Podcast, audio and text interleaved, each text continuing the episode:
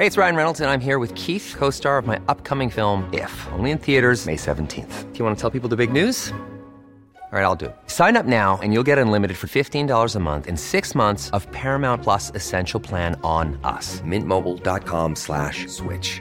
Upfront payment of $45 equivalent to $15 per month. Unlimited over 40 gigabytes per month. Face lower speeds. Videos at 480p. Active Mint customers by 531.24 get six months of Paramount Plus Essential Plan. Auto renews after six months. Offer ends May 31st, 2024. Separate Paramount Plus registration required. Terms and conditions apply if rated PG. Hiring for your small business? If you're not looking for professionals on LinkedIn, you're looking in the wrong place. That's like looking for your car keys in a fish tank. LinkedIn helps you hire professionals you can't find anywhere else, even those who aren't actively searching for a new job but might be open to the perfect role. In a given month, over 70% of LinkedIn users don't even visit other leading job sites. So start looking in the right place. With LinkedIn, you can hire professionals like a professional. Post your free job on linkedin.com slash people today. Millions of people have lost weight with personalized plans from Noom. Like Evan, who can't stand salads and still lost 50 pounds. Salads generally for most people are the easy button, right? For me, that wasn't an option. I never really was a salad guy. That's just not who I am. But Noom worked for me. Get your personalized plan today at Noom.com. Real Noom user compensated to provide their story. In four weeks, the typical Noom user can expect to lose one to two pounds per week. Individual results may vary. When you think of London and its most famous murders, one name will spring to mind Jack the Ripper. However, what if I were to tell you that during the same era, there was another crime that, although nearly forgotten today, elicited a level of public grief comparable to that felt for the victims of the infamous serial killer? This is the mystery of two murders and two missing girls, which still to this day haunt the East End of London. And much like the elusive crimes of Jack the Ripper, these cases remain unsolved. Today on Macabre London, we uncover the story of the West Ham vanishings.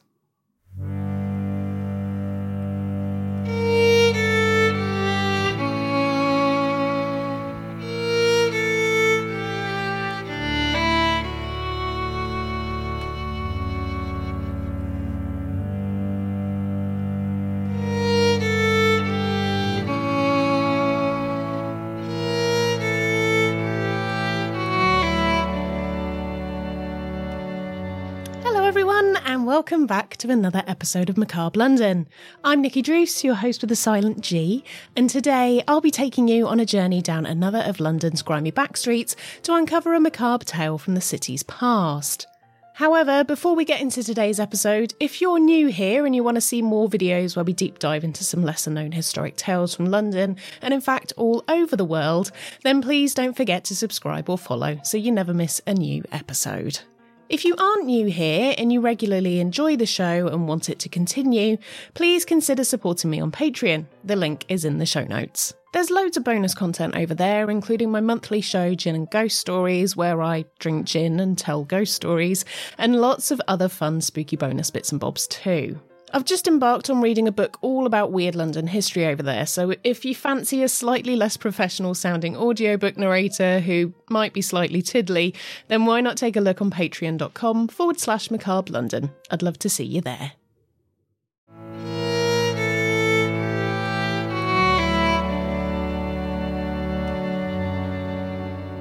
In the quiet town of West Ham, in the East End of London, in the year 1890, panic struck the residents when a little girl went missing from the street she lived on after nipping out to the fried fish shop.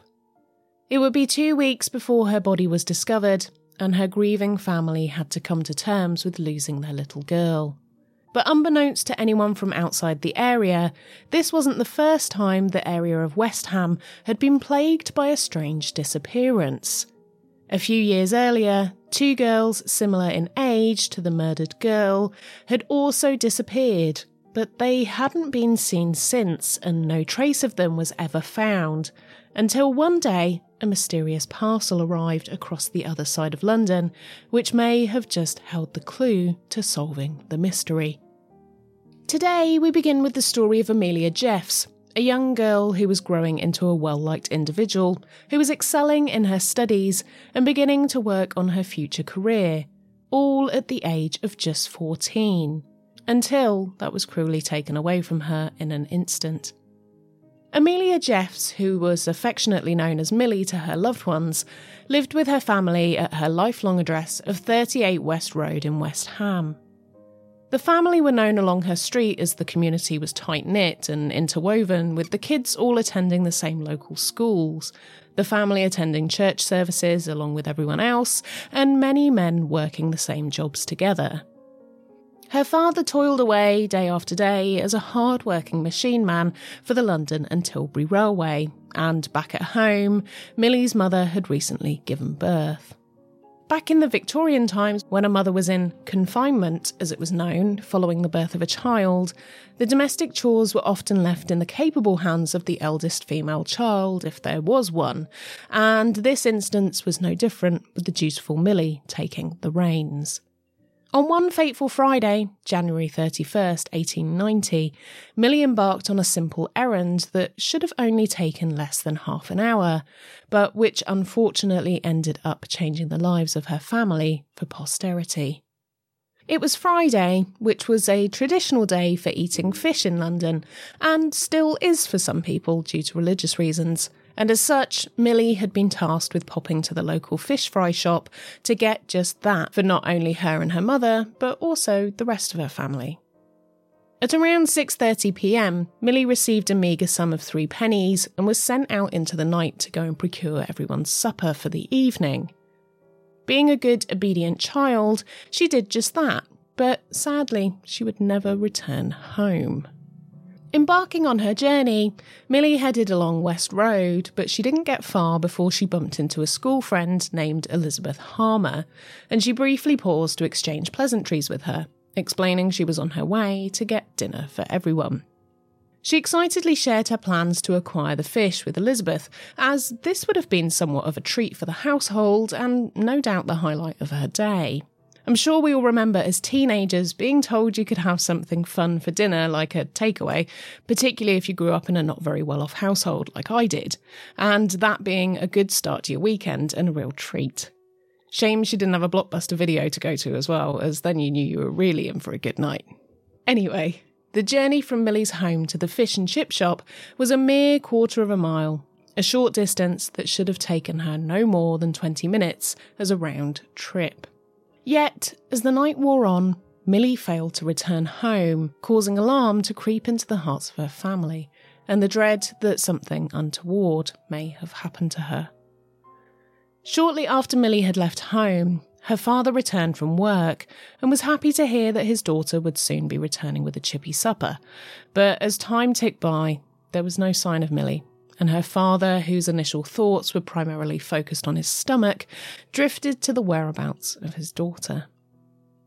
We interrupt this broadcast for a message from a friend of the podcast whose show we'd like to share with you. What is it that makes us so interested in what we don't understand? We're setting out to investigate everything strange, unusual, and scary in our world they're going to be able to scan your brain and upload it to a computer. Some people think of it as like the greatest victory that we could ever have because right. it makes you immortal in a sense. I think it's terrifying. It is terrifying. We invite guests who bring their own personal perspectives. I mean, especially considering the fact that the overwhelming majority of UFO sightings and documentation occurs within miles of nuclear testing facilities. Yeah. They bring their own encounters with the paranormal. All of a sudden, I feel this whoosh of wind and this ringing in my ears so loud that makes me stand up straight. And we both had this moment of, you know, maybe we should get out of here. It was a hot summer day and a hot night, but when I went into this one room, it was freezing. And I, to this day, it felt like somebody was going to push me down the stairs. A few months into living at the new house, I was woken up to the lamps being on and the snow globe music box going off. Hello. And most of all, we just have a ton of fun. Jacques would never eat, not a single bite, just sip from his glass of wine. He was a vampire. He was a vampire. 100% a vampire. Holy buckets. My name is Ashley, and this is my co host Lauren. Hello, weirdos. And you are listening to Keep It Weird.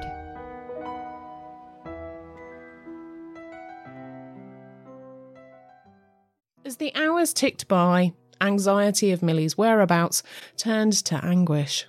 The family raised the alarm, desperately seeking their beloved daughter, but she seemed to have vanished into thin air. Initial inquiries were made door to door by Millie's doting dad, but no one had seen the girl. Eventually, Millie's friend Elizabeth gave some hope as she confirmed she'd seen the girl and said she'd gone off to the fish shop. Headed there, her dad inquired, but they said she'd not arrived there either. In the back of her parents' minds, they must have been worried sick, as there had been in years past the disappearance of two girls from the same street, who were never found, and this must have made Mr. and Mrs. Jeff's hearts sink. Hope dwindling, the family sought aid from the Reverend of their local church, Canon Scott. Together, they approached the Stratford Petty Sessions, urging them to elevate Millie's case from a simple missing persons inquiry to a special investigation. The police were swiftly alerted, and all available resources, which wasn't many, were deployed in the search for the young girl. As days turned into weeks, poor Millie remained missing, but her parents hadn't given up hope that she may still be out there, and they'd hoped she'd still be alive and well. As the days passed, it cast an inky black cloud of despair over the local community of West Ham, and they too feared for their own safety. But they rallied and supported the bereft family and helped in any way they could. Almost the whole of the neighbourhood was searched for any clues to Millie's whereabouts, but it was beginning to seem like she had disappeared without a trace, as there was no sign of her anywhere. However, determined to leave no stone unturned, Amelia's parents knew one area that hadn't been searched thoroughly was a collection of large empty properties which had been recently built on the main road which ran alongside West Ham Park on a road called Portway.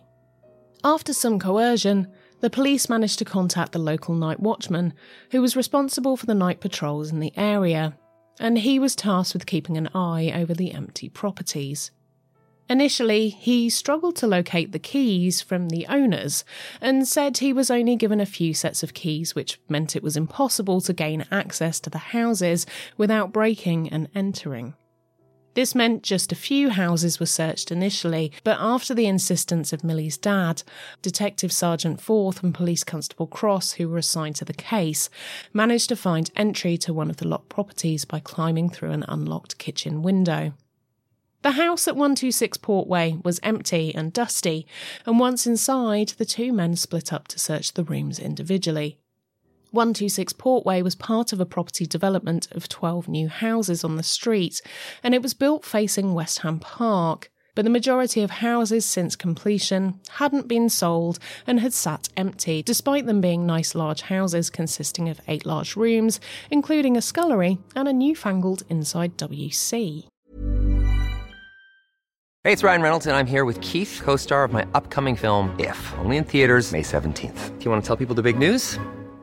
All right, I'll do it. Sign up now and you'll get unlimited for $15 a month in six months of Paramount Plus Essential Plan on us. Mintmobile.com slash switch. Upfront payment of $45 equivalent to $15 per month. Unlimited over 40 gigabytes per month. Face lower speeds. Videos at 480p. Active Mint customers by 531.24 get six months of Paramount Plus Essential Plan. Auto renews after six months. Offer ends May 31st, 2024. Separate Paramount Plus registration required. Terms and conditions apply if rated PG. If you thought the only way to get a more defined jawline with natural-looking results was through surgery, think again. Juvederm Volux XC is a non-surgical injectable gel filler that improves moderate to severe loss of jawline definition and can help you achieve natural-looking results with little downtime. Even better, this improved definition lasts up to one year with optimal treatment. No maintenance required. Improve jawline definition for a smooth, sculpted look with Juvederm Volux XC. For important safety information and to find a licensed specialist, visit juvederm.com. That's J U V E D E R M.com. Not for people with severe allergic reactions, allergies to lidocaine, or the proteins used in Juvederm. Common side effects include injection site redness, swelling, pain, tenderness, firmness, lumps, bumps, bruising, discoloration, or itching. There's a risk of unintentional injection into a blood vessel, which can cause vision abnormalities, blindness, stroke, temporary scabs, or scarring. Talk to a licensed specialist to find out if it's right for you.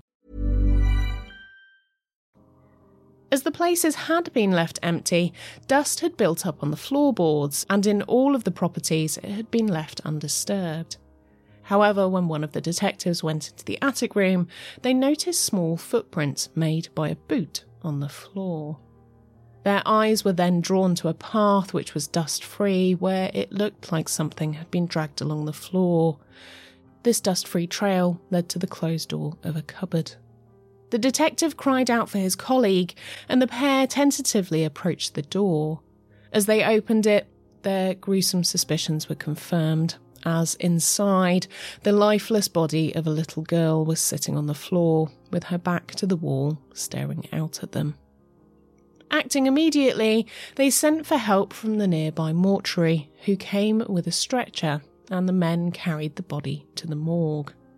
As this was most likely the body of Amelia Jeffs, they went to her parents' house and asked her father to make the trip no parent would ever want to make, and he accompanied them back to the mortuary, where he positively identified the corpse as his 14 year old daughter.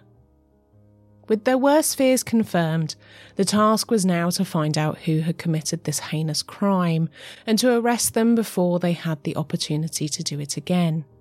In their haste to preserve normalcy and restore peace to the neighbourhood, the police swiftly removed Millie's body from the house, unwittingly erasing crucial evidence that could have led them to her killer.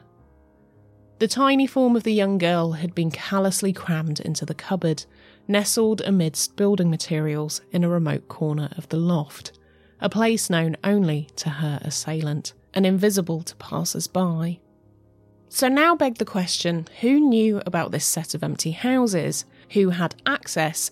And was the perpetrator someone connected to the buildings, or just a local who happened to take advantage of their knowledge of the area to hide their victims somewhere they wouldn't seemingly be found for a number of weeks? All of these questions were to be posed at the upcoming coroner's inquest, along with hundreds more, but in the interim, the first port of call was to try and track down the person responsible for ending Millie's life. The house where Millie was found, seemingly locked up, had been entered through an unfastened kitchen window by the police, but it seemed by initial investigations that the door may well have been unlocked with a key, but these had been unable to be located by the watchman or the landlord and had seemingly gone walkabouts. With the body in a state of decomposition, it was entrusted to the temporary care of Dr. Grogono, a local physician. The coroner urgently called for a post mortem examination to be conducted before further decay would make it impossible to determine the cause of death, and so one was carried out quickly to enable the inquiry to begin. As the doctor examined the young girl's remains, the chilling truth emerged. Millie's body bore the harrowing marks of a violent encounter, her innocence ruthlessly violated by the man who murdered her. Bruises and scratches adorned her small frame, testaments to a brave battle against her attacker, which she ultimately lost. The weight of evidence led Dr. Grogono and later the coroner to pronounce her cause of death as strangulation, her delicate neck bearing the telltale signs of the violence inflicted upon her. In the wake of Millie's tragic demise, the town of West Ham recoiled in shock and grief. The search for her killer would consume the community, seeking justice for the young girl whose promising life had been extinguished in the most heinous of ways. But as the days turned into weeks and the investigation deepened, the identity of Millie's murderer remained elusive shrouded in darkness, tormenting the hearts of all those who mourned her untimely demise. Millie had lived on West Street her whole life, and her father gave a statement to the press to bring awareness to try and catch her unapprehended killer in the midst of what had been a quiet and fairly safe area. Of course, it was the East End of London, so it was a little rough around the edges at times, but unlike the horror that had been happening in Whitechapel at the hands of Jack the Ripper, only a short distance from West Ham, the suburban area seemed detached from all that, and it was generally a safe place for families to live. But the mood had now soured, and people felt unsafe. This was the third girl to go missing in the area, and now her body had been found. This gave weight to the theory that there was a killer at large who may well have been responsible for all three supposed deaths, and that there could well be other bodies stashed in the area that had now been lost to time.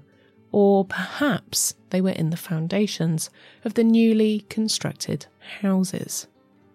But this avenue of inquiry was very quickly shut down by the police as they couldn't find anything to tie them all together, despite the fact that they all lived on the same street.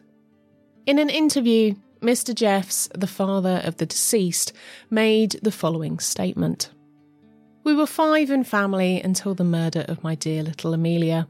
She was a most affectionate, intelligent girl and was brought up in the Christian faith.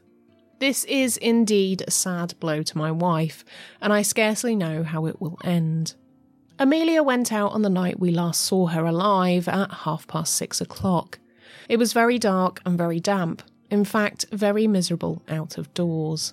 She was sent on an errand to purchase some fried fish for supper at a shop in Church Street, and had with her a market basket, threepence, and a latchkey, which have since been found.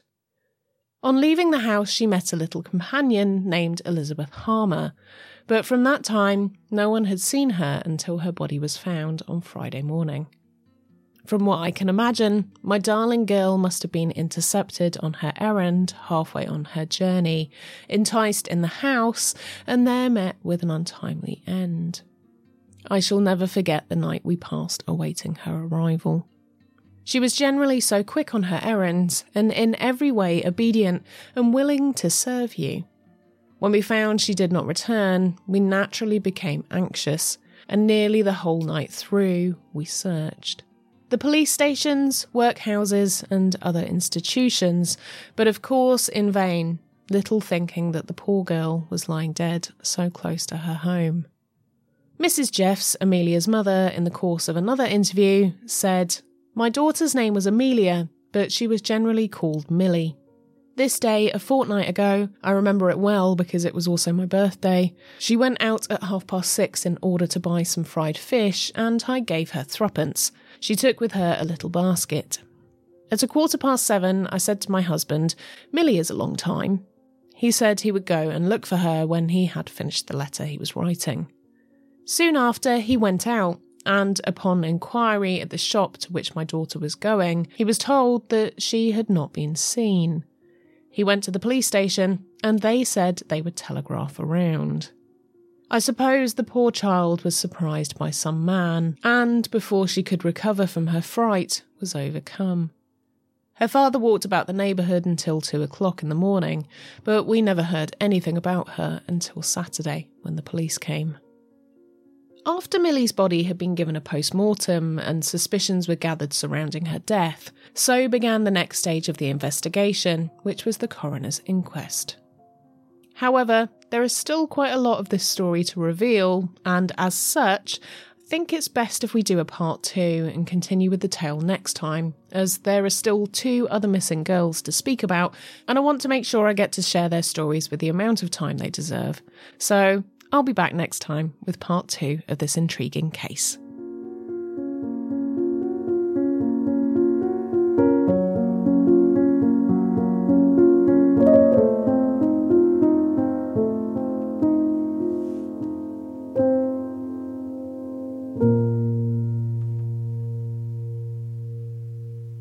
Thanks for joining me for this episode. I hope I haven't left you on too much of a cliffhanger, and I'll be back before you know it with part two of this story.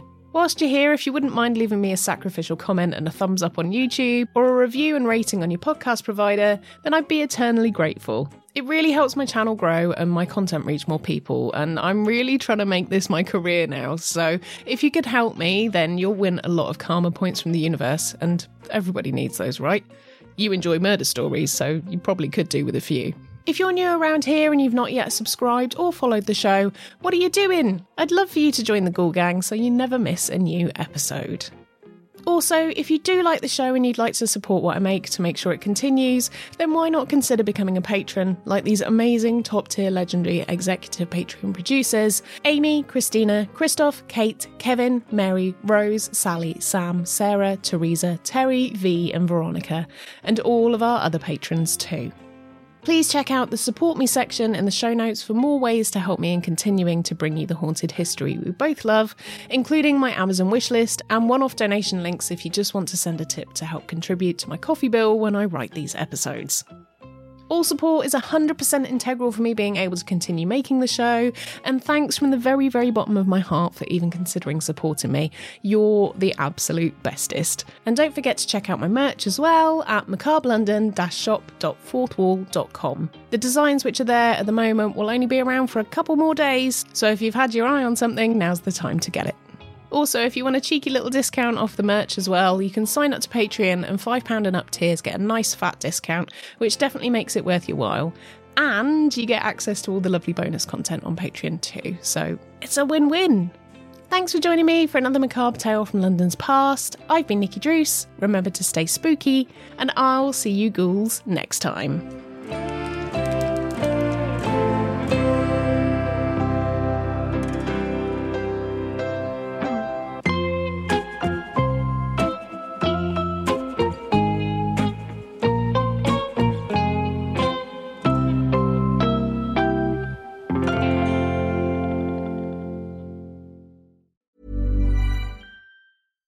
Even when we're on a budget, we still deserve nice things.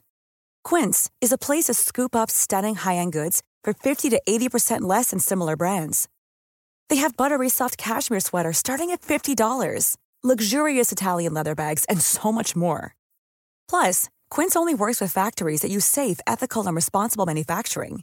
Get the high-end goods you'll love without the high price tag with Quince. Go to quince.com/style for free shipping and 365-day returns.